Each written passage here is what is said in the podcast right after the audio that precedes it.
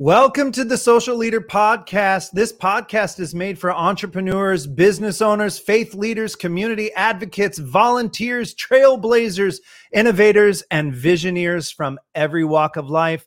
Social leaders are striving to move beyond charity and to integrate and then operationalize their social priorities. They forge sustainable solutions to solve our community's most tangled problems. Social leaders are the most creative, most important leaders of our time because they are striving to lead with greater social impact to change the world. Well, welcome to the Social Leader episode number twenty-two. I'm Father Justin Mathews. And real quick before we begin, I want to tell you that today's episode is presented by Reconciliation Services, a social venture nonprofit located here at thirty-first and Troost in Kansas City, Missouri. And our mission is to cultivate a community that is seeking racial and economic reconciliation so that we can reveal the strength of all. Hey, if you want to know more about our programs, social services, mental health, trauma therapy, and economic community building work, we would invite you to go to w w w dot r s three one zero one dot org. You can even hop on, make a donation, and support our work right now. Well, I'm super excited today to introduce some of my best friends, some of the people that inspire me every day. Uh, their names are Artis and Randi. They are the leaders, the geniuses, the brains behind Thelma's Kitchen. They make it happen every single day. Artis and Randi, welcome to the Social Leader Podcast. Thank you. Thank you, Father. Absolutely. Um, so excited to have you guys on because we've got a lot of really cool things happening. We've been through a lot because we're recording this. We're still in the midst of a global pandemic that's shut down and changed restaurants and, you know, food service uh, in a way that I've never thought I'd experience in my life. And that's really impacted Thelma's Kitchen. We're going to get into that. But look, you know, you two are really exemplary people. And I, I don't want to embarrass you, but I work with you every day. The food you make is incredible. The kind of leadership that you bring to the community and to our team at Reconciliation Services is inspiring. And I just would like to get to know you all a little bit and share your story. So I want to start with you, Artis. Tell me a little bit about how you became the leader that you are today and what inspires you to dedicate your life and your talent to your work here at Thelma's Kitchen? Well, I started from the Navy and uh, just going to the Navy just to protect, you know, the people I love and and people in America. And then once I got out, I was in the Navy for ten years. And once I got out of the Navy, I went to uh, uh, Cornerstones of Care for a, a cook position. And I was there for six years. And then I just started thinking about how some kids had more than others and some didn't have anything. And I just got fell in love with the, the boys that was there. It's like a group home for boys that's been um, um, abused, you know, and left behind and things like that. So that started me off with just, you know, having this, you know, this thing just to help people. And then with by cooking, you really help a lot of people because you make good food. They always want to come back and they have conversations with you. Yeah, where'd you learn to cook? Because I'll be honest with you, like you made me a tuna salad sandwich the other day and some quinoa salad that knocked me down. I mean, it was really good. It was on this beautiful, fresh marble rye bread. You make a a, a Reuben sandwich that, I mean, I'm kind of a sucker for Reuben. So, I mean, you make incredible food, Artis, and I know that you're making it all from scratch every day, fresh. Where'd you learn to cook? You know, where, how'd you get to be the, the kind of the creative chef that you are today? Where'd that come from? It's a funny story. I was skipping school. I was in the eleventh grade. I was skipping school and I was walking downtown and my aunt saw me. And she kind of picked me up, took me to Salvation Army. So she had me cut potatoes and things like that. And that's how I really started because I got caught skipping school. Wait a minute. So wait, you skipped school, your aunt found out, and instead of like grounding you or whatever, she's like, I know what I'm going to do with you. You're going to peel potatoes at Salvation Army? Yeah, she uh, because she was uh the director. She, she worked in the kitchen. So Oh, she, of yeah. Salvation Army. Yeah, so she took me in and made me cut this big old bag of fifty-pound potatoes and onions and things like that. That's how it started. That sounds like preparation for the Navy, not just preparation for cooking. peeling potatoes.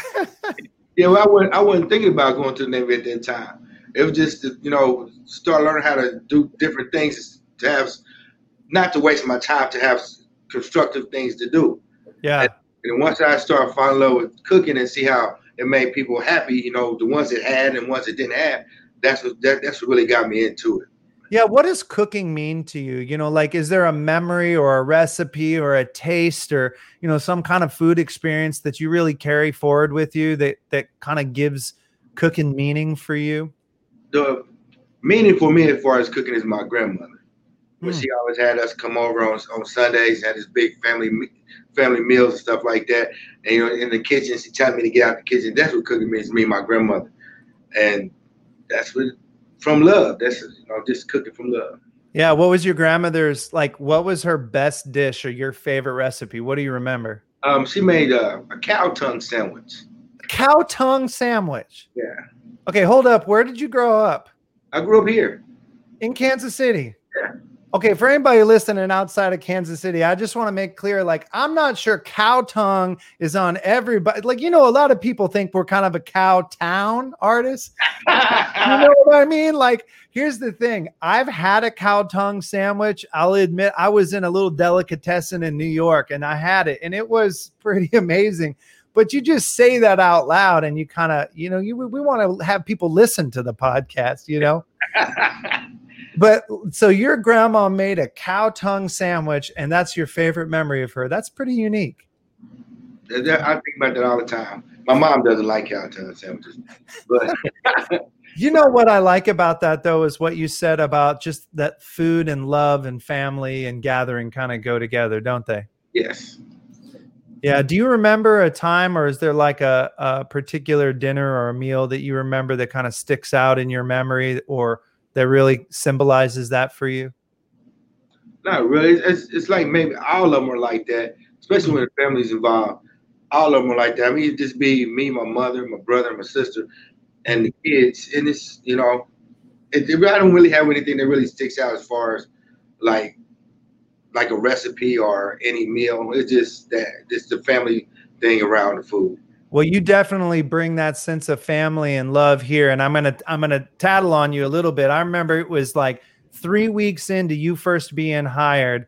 And all of a sudden somebody said, hey, we're having family breakfast at eight a.m. before we start this Friday. And I said, wait a minute, what's family breakfast? And uh, they said, well, you know, the new guy, Artis, down there, he's cooking for everybody. It's going to be sausage and pancakes. And he just felt like we all needed to get together. And I, I turned to, I can't remember who it was. I turned to somebody on the team and I was like, this guy is us. Like, he gets it. He knows like the kind of spirit that we have. I mean, we're not some kind of corporate work. I mean, it's crazy that we're almost thirty people now, but we're not some kind of corporate uh, shop. You know, we really have that family sense, and you definitely bring your A game when it comes to that. So thank you for that. You're welcome. Well, hey, Randi, let's get your story, because you've got a very different path. And from, from what people probably don't know, you don't come out of the food service industry. And that's interesting now that you're the manager of this, of this social venture restaurant. So share a little bit about your story, Randi, and um, how you became the leader that you are today. Absolutely. I, I, you know, what I just found out about Artis, though, is that our paths are really similar. My grandmother is who started me into food, but food isn't, you know, I mean, that's where food and love are for me as well. And so that's an amazing thing. Um, but I started in the corporate world. I, you know, I started my path right out of college thinking I was going to be in the corporate world, and um, wasn't planning on having children, was planning on just working, working. Then I ended up getting married, having children, which are the greatest joys in my life. Um, and, and couldn't imagine without them. And I worked, um, I did end up raising them as a single mom after a while, from about the ages of four and nine. And about five, when my son was about five, my daughter ten, we started through our church doing a homeless ministry, um, because I wanted them to understand, um, that we were very, very fortunate in our lives with where we were placed and where we were born, and that Um, there are a lot of folks out in this world that don't have the same means, but that doesn't mean that they're not the same people as we are. And I really wanted my children to understand that, that there aren't people to be afraid of, there are people to love on. And so we would go down to the public library when I was at thirteenth and Oak and hand out sack lunches every two weeks. And um, there were about ten of us from the church I was attending and our children. Um, one of my fondest memories of that was when my son was probably six, he would brought a big old bag of stuffed animals down the stairs with him. And I said, where are we going with those? And he said, well, I think that the people that get lunch need these animals more than I do, Mom. And um, so he he took them, and it was an amazing thing. He handed them out, and people loved them. But I did the corporate path, and um, I was a corporate credit director and merger and acquisition director for eighteen years with a petroleum marketer here in Kansas City that I loved immensely. It was an entrepreneurial company.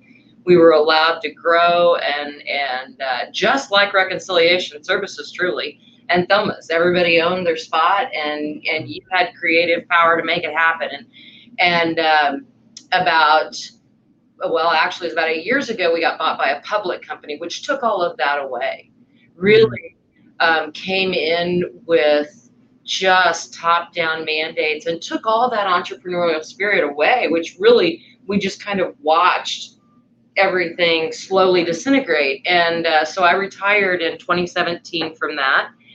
And really had no idea what I wanted to do, but I do know that I wanted to give back, and I didn't have time to do that um, when I was working corporate. I traveled all the time, and so I started coming to Thelma's with a real estate company that I had joined, and actually like two to three weeks into Thelma's first opening, and knew. Yeah, you were one of our very first volunteers that I came. Know, back, I know. You know. And so it was my spot. I felt like this is where I belonged. And yeah. um, it was every week then I came in, and um, just it, it it was my place that I knew I was okay. And you know, when when people retire prior to retirement age, right? So I wasn't quite retirement age, truly. Still felt like I had a lot to give. Um, but it's very difficult in this environment in today's world for your resume to get recognized when they see you graduate from high school in nineteen eighty, right? right? They kind of go, whoop. And as you guys all know, I have a little technical difficulty from time to time. But anyway, I still had a lot to offer, and I love process work, and I love people. People are my thing. I, I love to love on people.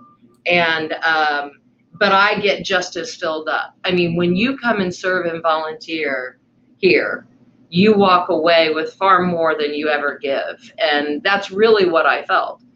And then the opportunity came along to start just part-time um, running the cash register, which I loved because it gave me purpose and a plan every day, and, and with people I loved. And, and yeah, let's let's pause and talk about that for a minute, because, you know, Thelma's Kitchen is a donate what you can social venture restaurant. It's not, you know, it, that cash register is really more like a donation station, and and it's a really unique position. Yes, it um, is.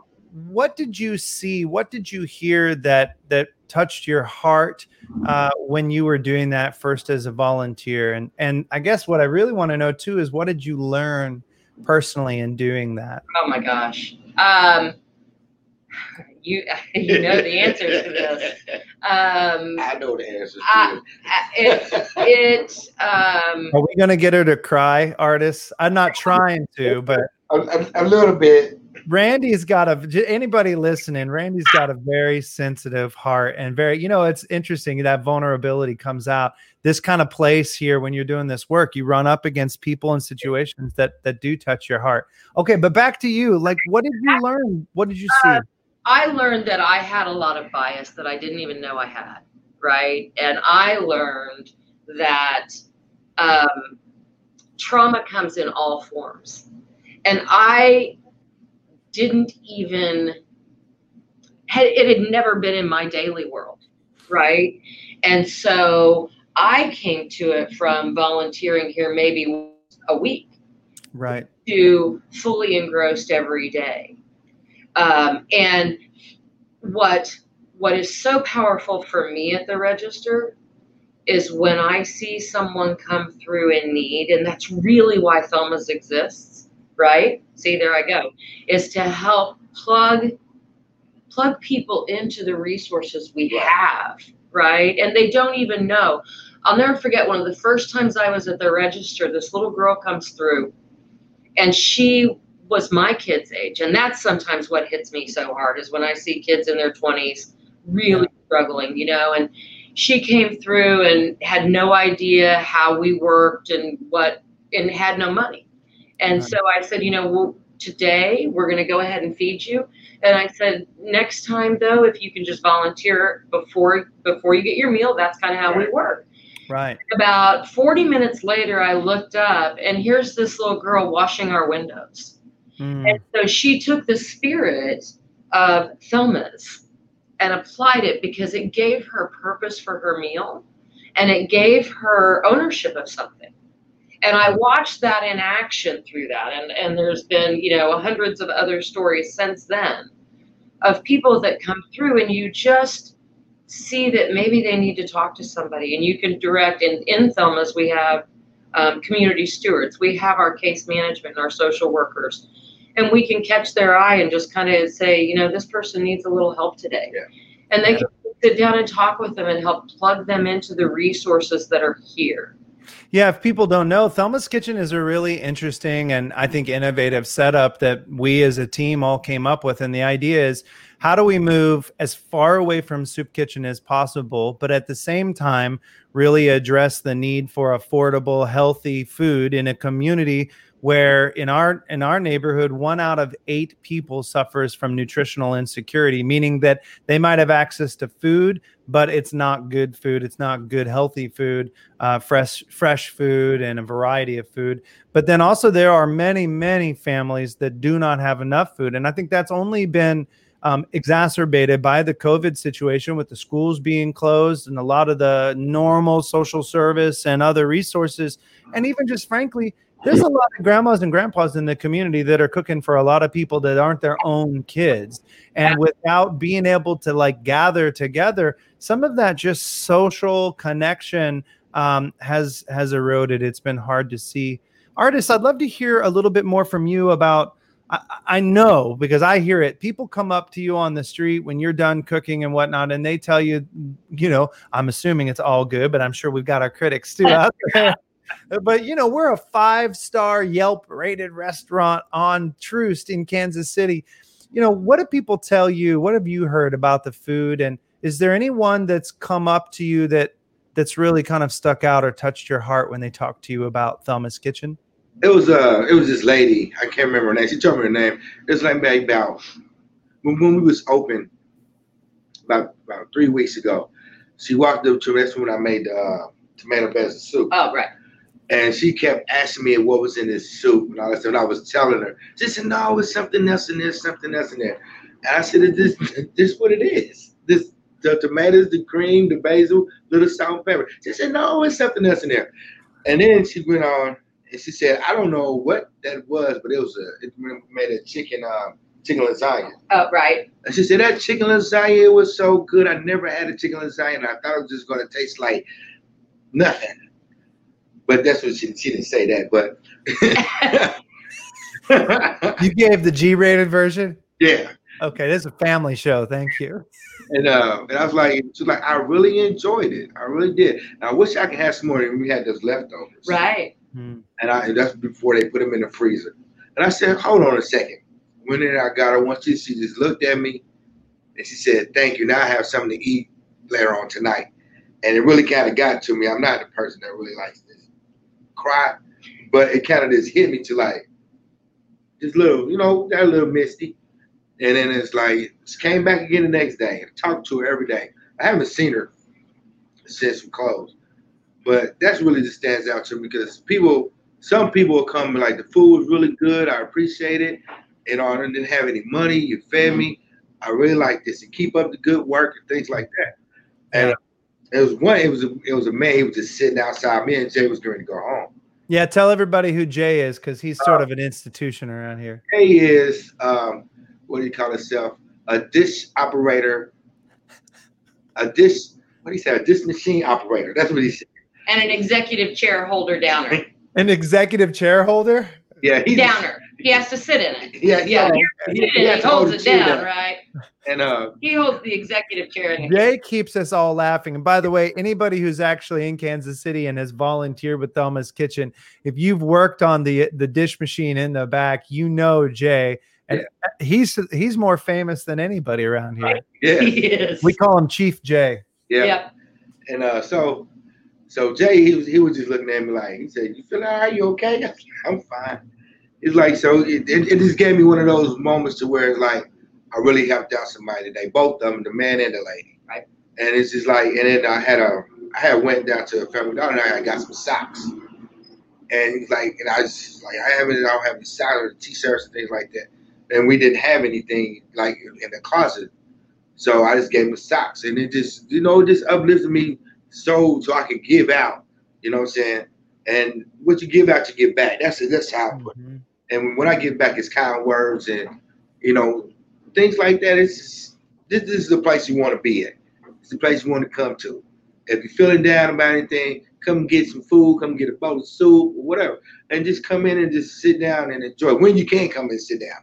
Yeah. But, but, yeah. Well, and that's an interesting transition because, you, you know, we, our two year anniversary, our two year birthday at Thelma's Kitchen is coming up. I think it's August seventeenth, if I'm not mistaken. And there's a lot happening on that day this year. And we're going to talk about that in a minute. But, you know, the, the pandemic with Corona, that's really, it's really been hard. You know, we were, I mean, we were, we were cooking with grease. There was a lot happening, you know, and I always, I always think about that. You ever made pancakes on Saturday morning? Your first two to three pancakes are always terrible, right? They, they fall apart. But when you get the griddle hot, you can flip pancakes all morning long. And they, we got to that place where we were making pancakes and it was just, it was flowing. And then out of nowhere, here comes COVID, right? And and all of us felt it. And, and our neighbors felt it. The evictions are on the rise. Our utility, you know, people are coming to us for utility support. Some of our utility support's up two hundred percent from what it was this time last year. I mean, there's real suffering in the community. And so, you know, we we actually pivoted real quickly when we had to shut the restaurant. Randy, um, talk about what we did right after, you know, the city closed the restaurants in the, in Kansas City. Where did we go? And then a little bit about what did we try to do after about ninety days of that? Absolutely. So we made the decision to close on Friday, March. So I, we opened up on the thirteenth, so it would have been the tenth. Yeah. Um, eleven, twelve. Well, whatever day it would have been, the tenth. We made that decision on Friday to close. Monday, we turned around and opened right back up again with the to-go model, which was learn on the fly. Artis and I had both been in our roles for three weeks. Yeah, about three weeks. Um, about three weeks. And so it was, we got to start making food and a lot of food. And so, you know, during the start of the pandemic, every single week something changed, whether it was with the city or the county or just with us that, you know, this isn't working. And so I feel like we've gotten really good at pivot, turn, pivot, turn, pivot, turn. Um, and as a group, because around here, Thelma's isn't just Thelma's. It's part of Reconciliation Services. It's part of a greater service to the community. So um, we went through ninety days of free meals out the door. We saw our meal count rise from about one hundred twenty-five to forty meals a day to over three hundred fifty a day. And with that um, brought a lot more traffic than we had had prior. Um, all that traffic was outside because we could not let anyone in. Um, you couple that with uh, mental illness, with people in distress, um, with the bus company struggling to, to keep their drivers safe, which they're still struggling today. And um, just the general sense it was, of it was people all, being scared, right? They didn't know what was happening. People well, still feel that way. You know, what you have to realize is the folks that we serve, every single routine in their life was devastated yeah. at the start of this. Every routine. The thing that probably broke my heart the most through this whole thing was people needing to use a restroom.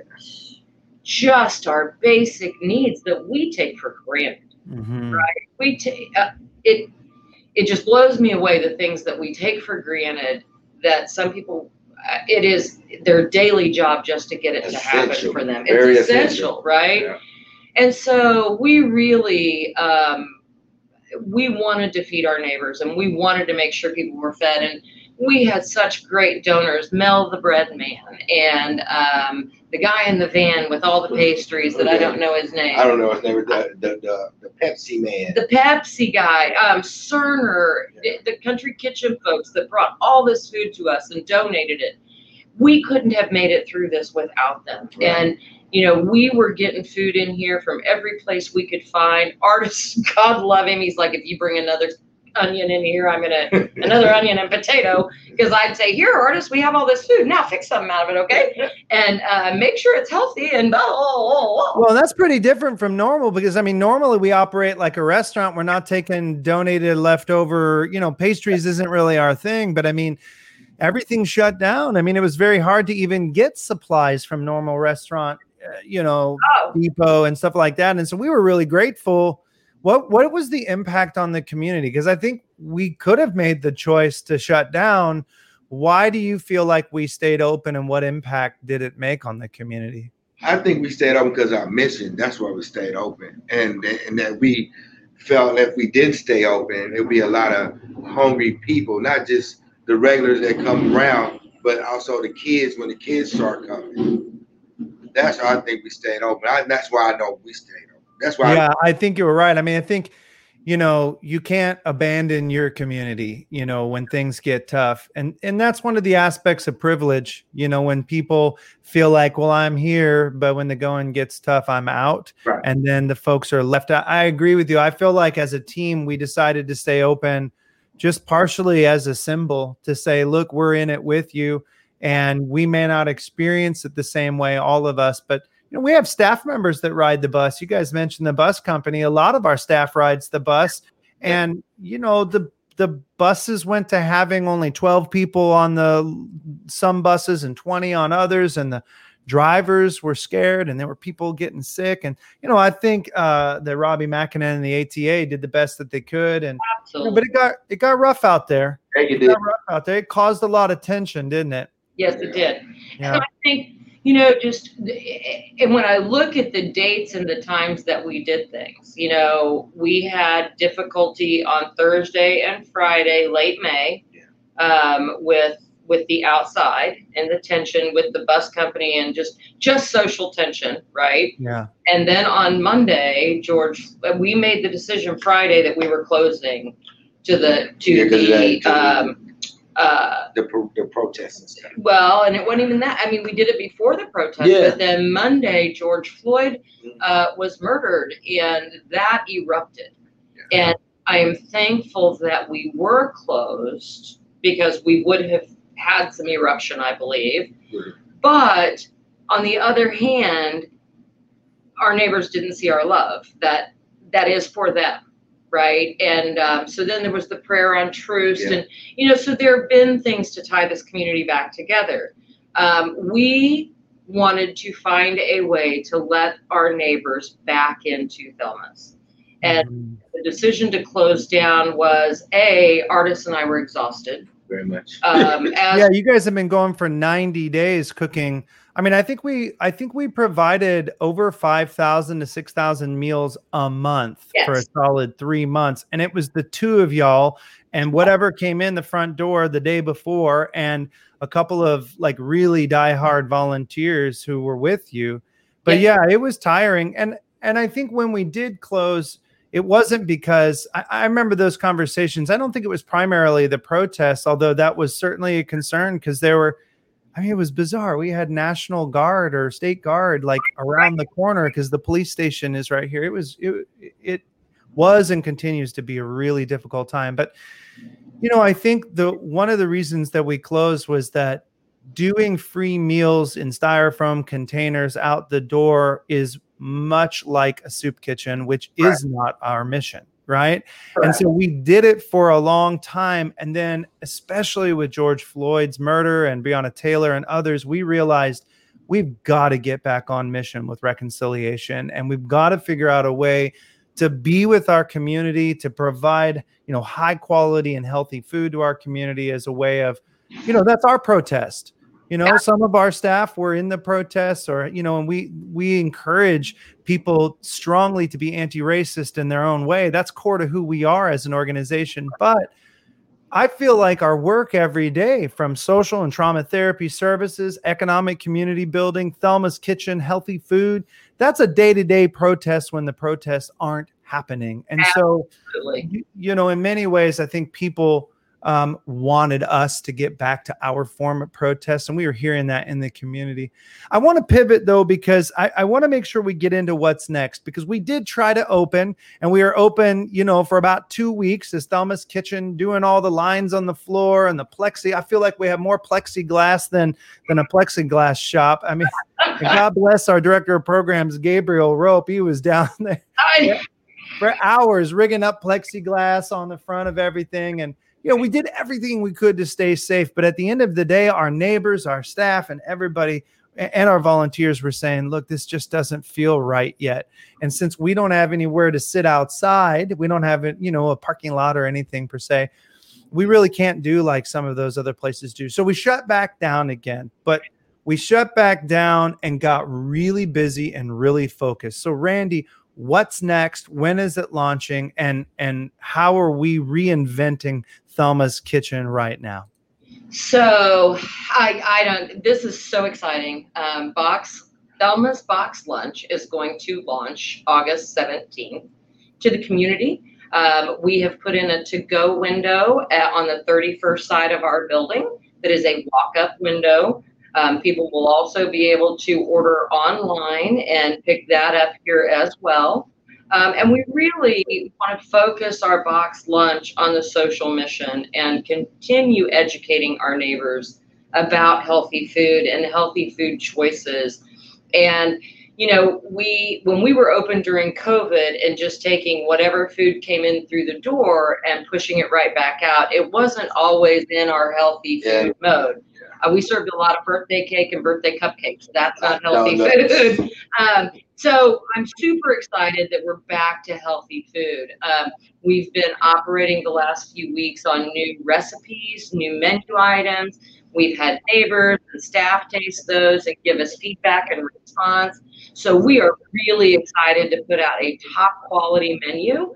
Um, and cannot wait. I'm super excited about it. We cannot wait to introduce it to Kansas City. And to yeah, our- I mean, Thelma's Box Lunch, uh, .org. You can see it on, right. on the screen if you're watching on YouTube or on one of the social media stations. But if you go to thelmas box lunch dot org, um, what I love is that you, you can order online, not only just for yourself uh, and come pick that up, but you can also put in a larger order with a little bit of advance notice. And, you know, this is an awesome opportunity for companies who still do have folks in the office, but they don't want, you know, a hundred Jimmy John drivers coming in the front door because they're trying to keep the lobby, you know, secure and safe and clean.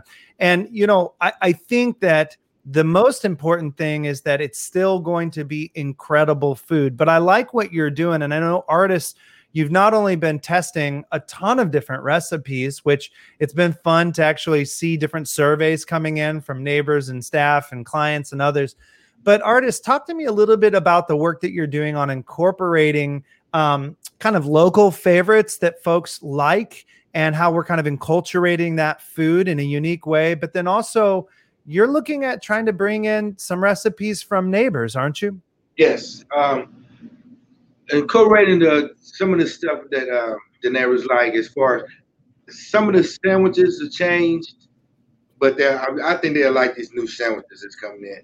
And later on down the line, when we get back to a normal, some kind of normal in restaurant where we can go back to all the old staples that we have, then they'll be included with the new ones. And right now we're just having this, it's, it's, it's a new menu. So I know you're going to enjoy it. Yeah, I think people are going to love it. I'm telling you, the other day, I already mentioned the tuna sandwich, but um, I I really think that what I'm impressed with is that some of the neighbors are actually coming in and saying, hey, this was my grandma's recipe. I have one person, it was actually Thelma's, uh, Thelma's daughter, Anita, And, and if she's listening, I hope that she knows how much we love her because she's here all the time. Anita Gardner, Thelma's uh, daughter, um, her mom used to make incredible bread pudding. And that's one of the dishes that people love. We've always had bread pudding from the beginning, but now the new bread pudding that we were doing it, uh, and the new recipe was just incredible. You know, obviously um, box lunches are pretty common.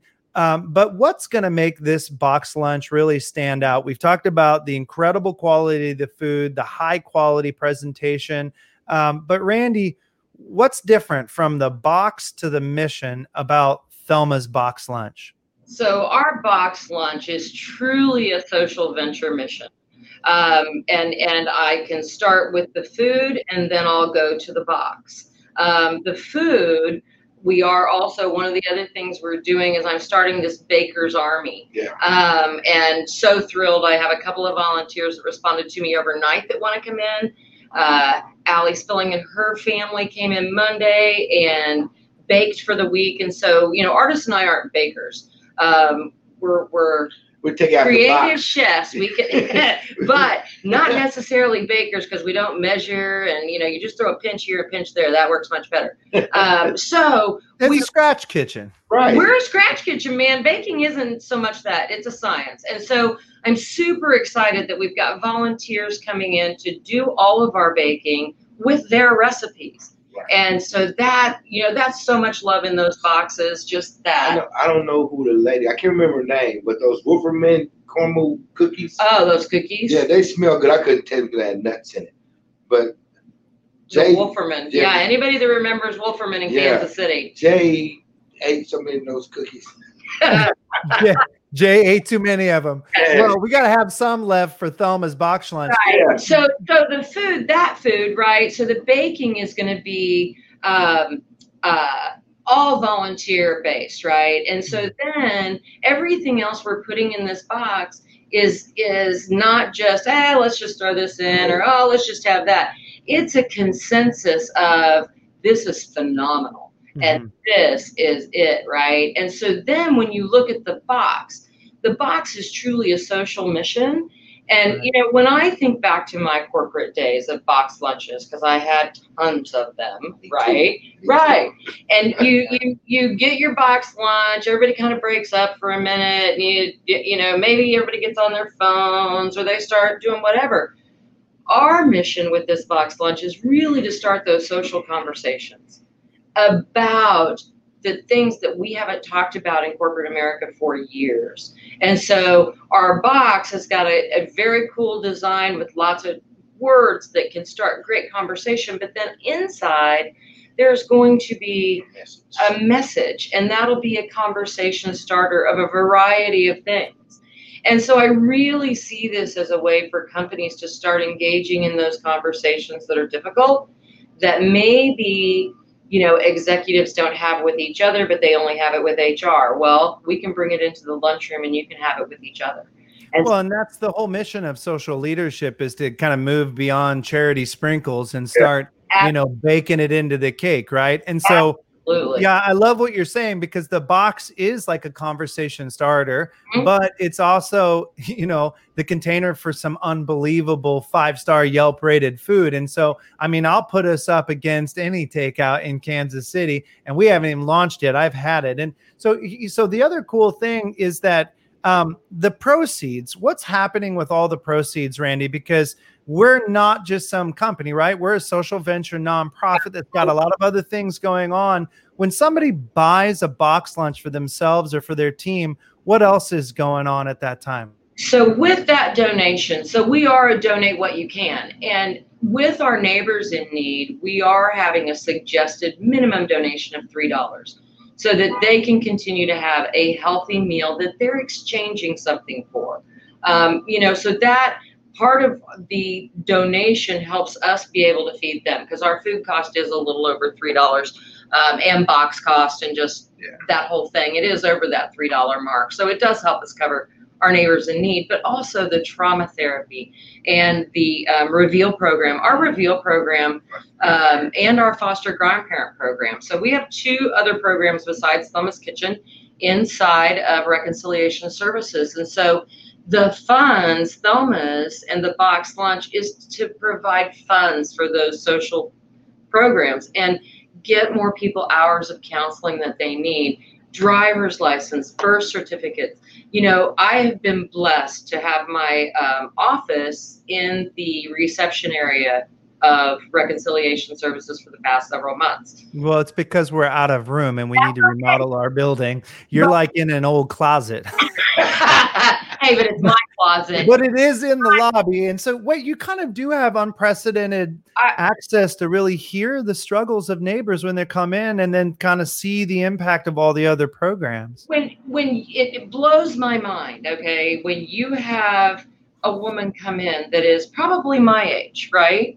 And she's living in a home that's been the family home for thirty, forty years, but the upkeep hasn't been done on it. And so her electric bill's fifteen hundred dollars for one month.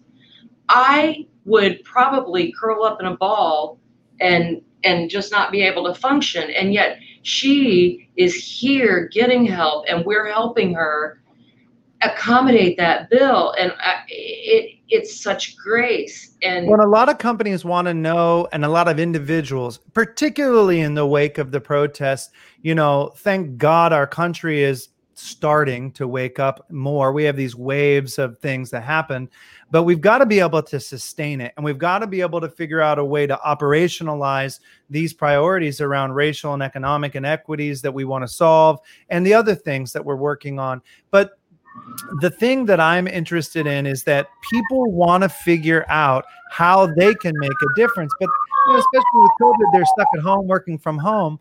Um, they don't know how to begin. I, I like this word slacktivism. I don't know where I learned it, but this idea of slacker activism, right? The slacker generation that I come out of. So, you know, Gen Xers are kind of slackers. But anyway, the thing is, is that if you want to make a difference, all you got to do is eat lunch. And, and if you go to thelmas box lunch dot org, every single time you order lunch for yourself or your company, you're going to be able to know that you're providing resources and, and, and tools and healing for people just like you're talking about. So absolutely. Birth certificates, driver's license. Right. So, and um, I, oh, the other thing that Box Lunch is going to do, Father, that this is the, this is huge. It's okay. To create employment for some of our neighbors that need that transitional employment. So right now we're a completely volunteer run organization, right? right? It's Artis and I are the only two paid people and everybody else is volunteers.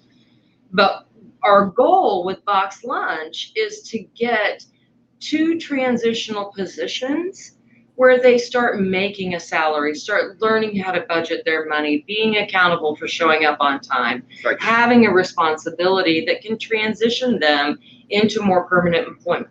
And so, artists, they're going to be working really directly with you and and cooking. And but I think one of the things that you and Randi have said is that it's not just going to be like a cul- there are a lot of culinary training programs, which are valuable, but we're, we're not really interested in reinventing the wheel. But you guys have talked about sharing with them that entrepreneurial, innovative spirit, just kind of giving people an opportunity to get creative and to think outside of the box about themselves and their future. And so I really like that. Artis, what do you think that's going to be like? And what do you, what are you going to try to impart to folks who work with you who need a shot uh, more than just how, how you cook? Um, I think on, on, on that aspect, it's, I'm I'm I'm very particular on, on stuff that I do, and it's a like a, a line. You know, you got to go down this line, and if you buck up the line, it's, it, it, it'll mess everything up. But as far as trying to, you know, teach somebody a different skill and things like that, I'm very patient. And it's like, okay, we're gonna do this, especially when you're trying to get a skill to get a job, because I've been there too. Yeah. And you go in and you sit there and you go through all these books and stuff like that. I don't got no book. I don't have any books. I just got this spoon and this knife and this cutting board, and I'm gonna show you what you need to do with that. Right. And I'm just gonna, you know, just just just go with your strengths, and and that's it. Just go with your strength and see, see what you can do. You know, that's very much our philosophy. And I think you hit the nail on the head. You know, at Reconciliation Services, Thelma's Kitchen, it's all about revealing strength and and not approaching somebody from a deficit perspective. What don't you have? What can't you do? What struggle have you come through that makes you less than? Everybody's doing that. Yeah. But, you know, for us, and, and really this comes out of a social work perspective or even kind of a faith-inspired perspective, kind of looking at people and seeing their inherent dignity and worth and saying, okay, yeah, you're struggling with this. You're, you, you know, you're struggling in this area, but what do you have? And people will say, well, I got a, I've got a friend, or, you know, I do have a car, or whatever it is that they've got. And we say, okay, let's start with that. Let's build on that good foundation. And that strength-based leadership approach is really um, something I think the two of you guys um, exemplify here. Well, we're running out of time, and I, I always end every podcast with this question. Uh, and that is that if there are people listening that want to learn how to lead with greater social impact, um, what what kind of tip or inspiration would each of you give to somebody who's wanting to figure out where to begin? My my tip would just be to go somewhere where you can just sit back and, and volunteer and watch what's going on, and then take a note from whoever you talk to or what are you doing, whatever you're doing, and then take it from there. And then, and then everything will come out as far as your strengths, as far as your leadership skills, things like that. Especially when I first got here, I was just like, I was just following. And then I got put into a position to where I had to lead, and I, you know, I knew what I could do. And just gotta be confident in yourself and pick something that you want to do to lead in or to try to help out in. You know, everybody can't be leaders and everybody can't be followers, but you're your own leader. That's what I say. Absolutely.